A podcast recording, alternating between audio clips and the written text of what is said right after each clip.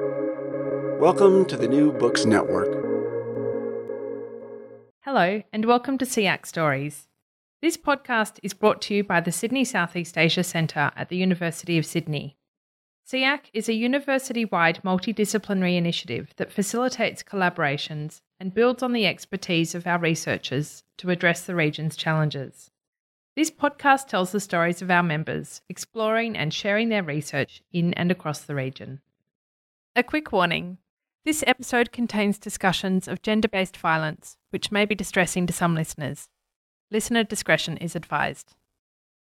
Welcome to SEAC Stories. I am Natalie Pearson. Today we're going to be looking at Laos, one of those countries in Southeast Asia that perhaps gets less attention from a research perspective than it deserves. But when a researcher is able to spend an extended period of time in Laos, as today's guest has, what emerges is a picture of a very rich and complex country that has plenty to reveal if you can just pay attention to what she calls the everyday.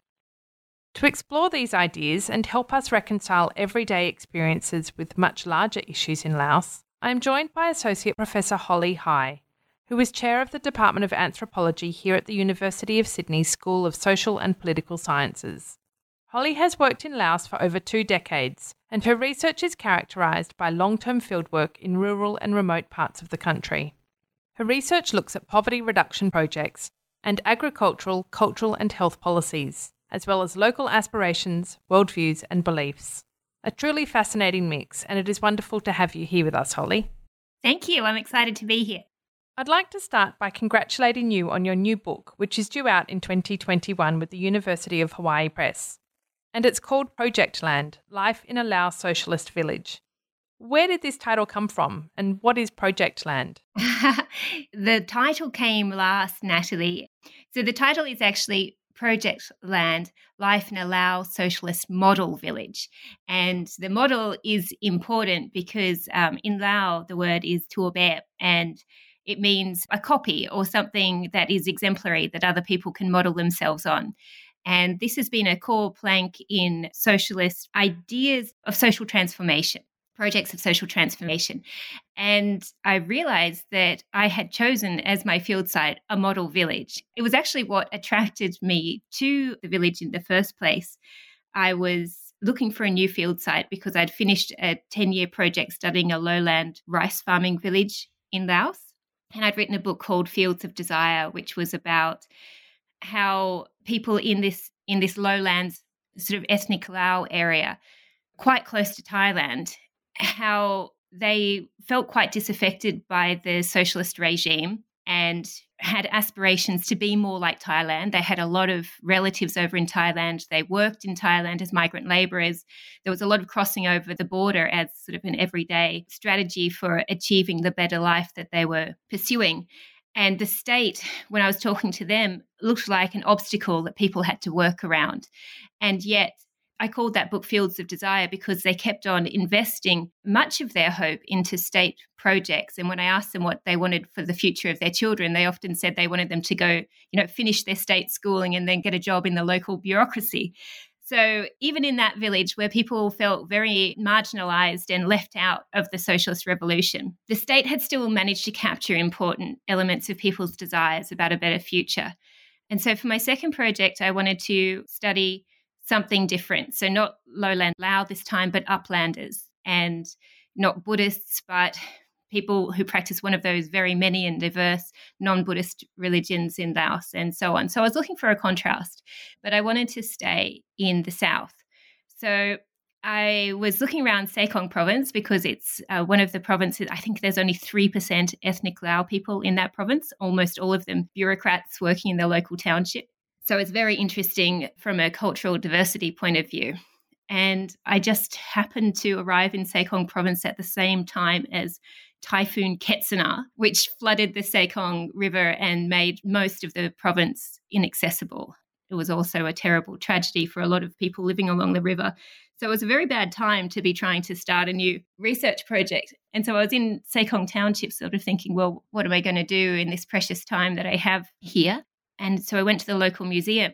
They hadn't opened it yet, uh, it was still closed to visitors. They were setting up the displays. But I was still welcomed and people said, Oh, come in, we're interested to meet an anthropologist.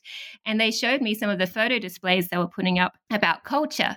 And they had this thing called a culture village and all of these photographs. And they were like, Oh, you want to know about the cultures, the ethnic diversity of Sekong? Great, have a look at this. We've actually got some sort of model villages where you can go. They're very accessible. We've set these up, if you like, for people like you to look at. One of these places was called a culture village. So I didn't have anything else to do. So I thought I couldn't lose much by going out. I took some staff from the from the museum and a friend from my old field site and someone to drive the car and we and we drove you know half an hour down the road and we arrived at this model village and i was just captivated and that ended up being my new field site Holly, that is such an interesting story, and something that really appeals to me with what you've just said there is how you face this obstacle when you're in country and the pressure is on to find your next research project. And you sort of serendipitously went to this museum and then discovered this model village. Was it a village that was built for tourists? Who was the intended audience for this village? Well, those sort of questions became the backbone of my of my research project. I was like, if this is a model village, who is watching? Who is the audience? So, on the first visit there, I got this tour of the village from a man that I came to know very well and become very fond of in a very complicated way. His name was Weepat, and I call him older brother Weepat. And he doesn't remember the first day that we met. So that gives you some idea of how many people showing up in the village he gets. Um, I was just one of a whole string of sort of blow ins who come and say, Oh, please show me your culture. Uh, so anyway, I arrived this day with museum staff, and he showed us around. He sort of gave us this quick whistle stop tour of of the highlights of the village. You know, there was a very grand ceremonial hall built in the middle of the village, according to the traditional architecture, with a thatch roof and carvings a lot of the carvings were of wild animals and ancestors, but some of them were of bureaucrats wearing a suit and tie as well. And that was to indicate how now people follow the orders of the party state. What else was there? There were some very elaborate carved coffins that people keep under their rice granaries. As people get older, they prepare for their death. Younger people make their coffins for them before they die. And there was a beautiful waterfall. And then at the end, he took me to a house that was called the, the Culture Hall, and it was locked. And he said he had lost the keys. It was quite a elaborate construction. It was obvious that it hadn't been made by people locally. Somebody had been hired to make this quite solid building, but it had been locked up. And so I went away and got research permission from the government and research funding and all of those other things you have to do before you start a research project. And I came back two years later and stayed with Weepat for an extended period of time. And I found out then, for instance, that the culture hall had been built with the idea that people would display their cultural artifacts to to who exactly? The first people who came to unfortunately a lot of these artifacts and heirlooms were sold to fund people's new lives down here in the lowlands. They'd come from a remote mountainous place and they had beautiful handicrafts like indigo dyed cloth that had been hand woven from cotton, basketry, and all of these other beautiful things. So when they first moved, the government had funded this culture hall where they were asked to put their heirlooms on display for sale. And then elites from the city came in and purchased them. And I started to realize that a lot of the displays were, you know, tourism was a part of the fantasy of what might happen, but I didn't see much guts to this. I didn't see many tourists actually arriving in the village. And the few that did arrive seemed terribly disappointed because they were coming to see cultural difference. But what was on display was conformity conformity to a certain line about what acceptable aspirations for development are under the party state in Laos. So I started to realize that the display is for them what they call kantung or cow the upper levels, you know, anybody higher up in the state bureaucracy than they are. One thing you have to understand about the Lao state is that almost everybody has some kind of role in the state. Every village has to have like a chief, a deputy chief, the head of the women's union, the head of the youth union. There's heaps of official roles for people to have. So the state has capillarized through everyday life. But it's also very foreign and strange in the sense that when people talk about the state, they use words like them They don't call the state us, for instance. It's them, it's the levels above, it's the center. These are the words people use to talk about higher levels of the bureaucracy. And I realized that if this was a display village, the display was for the state in that sense, the higher levels. So that's a really interesting juxtaposition from your research in fields of desire, where the state was constituted as a barrier that people were working around. Whereas here, the state seems very present. And as you said, it's the audience that the village was sort of performing to in a way. Yeah, I would say there are probably more continuities than contrasts between the two villages.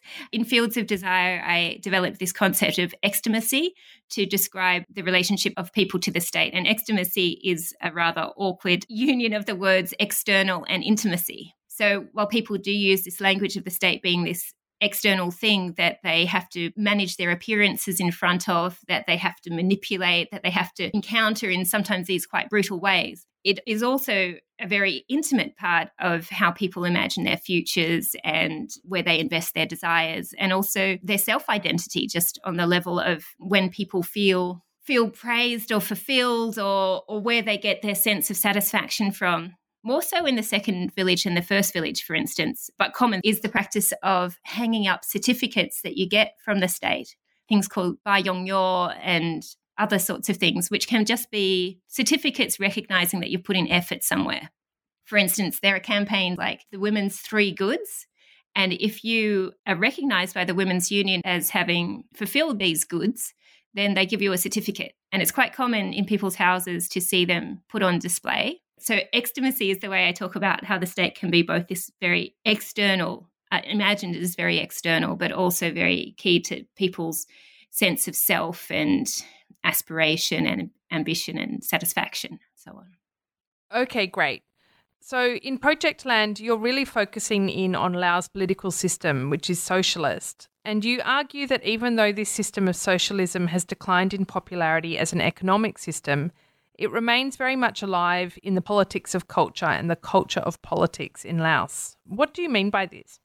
The politics of culture is the topic that I studied in Project Land. Because it was a certified culture village, I took studying the model village as a chance to study Lao cultural politics, like the definition of culture in the Lao political project. And that's what led me to my realization of how important socialist traditions of thought are in the Lao political sphere. And that's what led me to argue that socialism remains important in the culture of politics. You know, the words people use, the way they position themselves, the way they call each other comrade and talk about solidarity and unity all the time. So I, I approached socialism as a live concept, or I was led to realize that socialism was a live concept through a study of culture and you know how culture is defined in this political field but also the cultural aspects of politics so as i was writing this up I was trying to stay focused on that topic, on questions of cultural politics and also how people position themselves politically.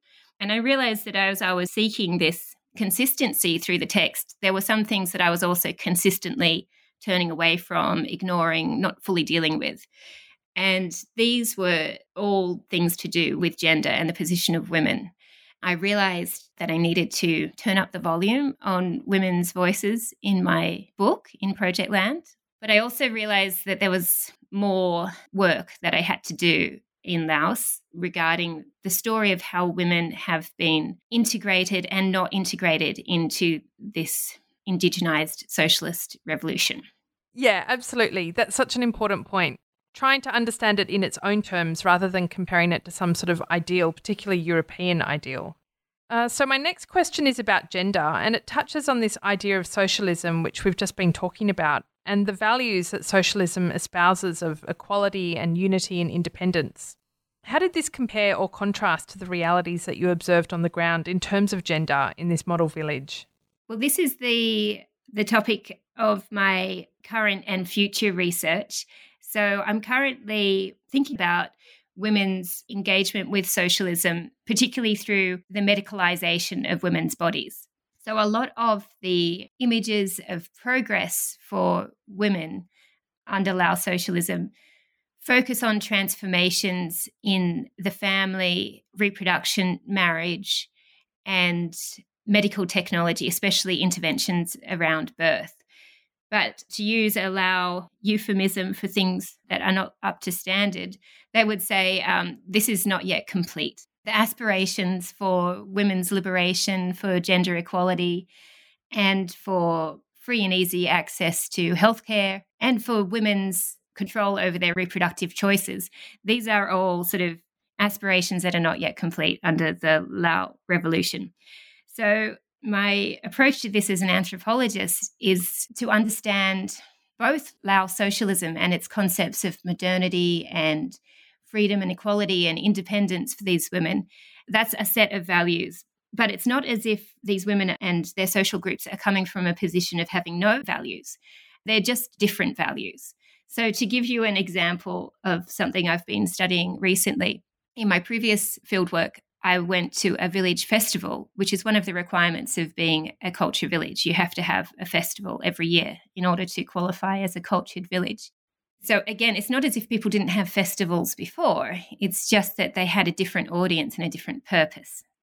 And this village festival, where people from the province and the district, dignitaries, as well as tourists are invited to come and watch displays of the uniqueness of this village. So, all the women and some of the men put on textiles that are representative of their ethnic group. They have a parade, they display their heirlooms, make music with gongs, they kill a number of buffalo.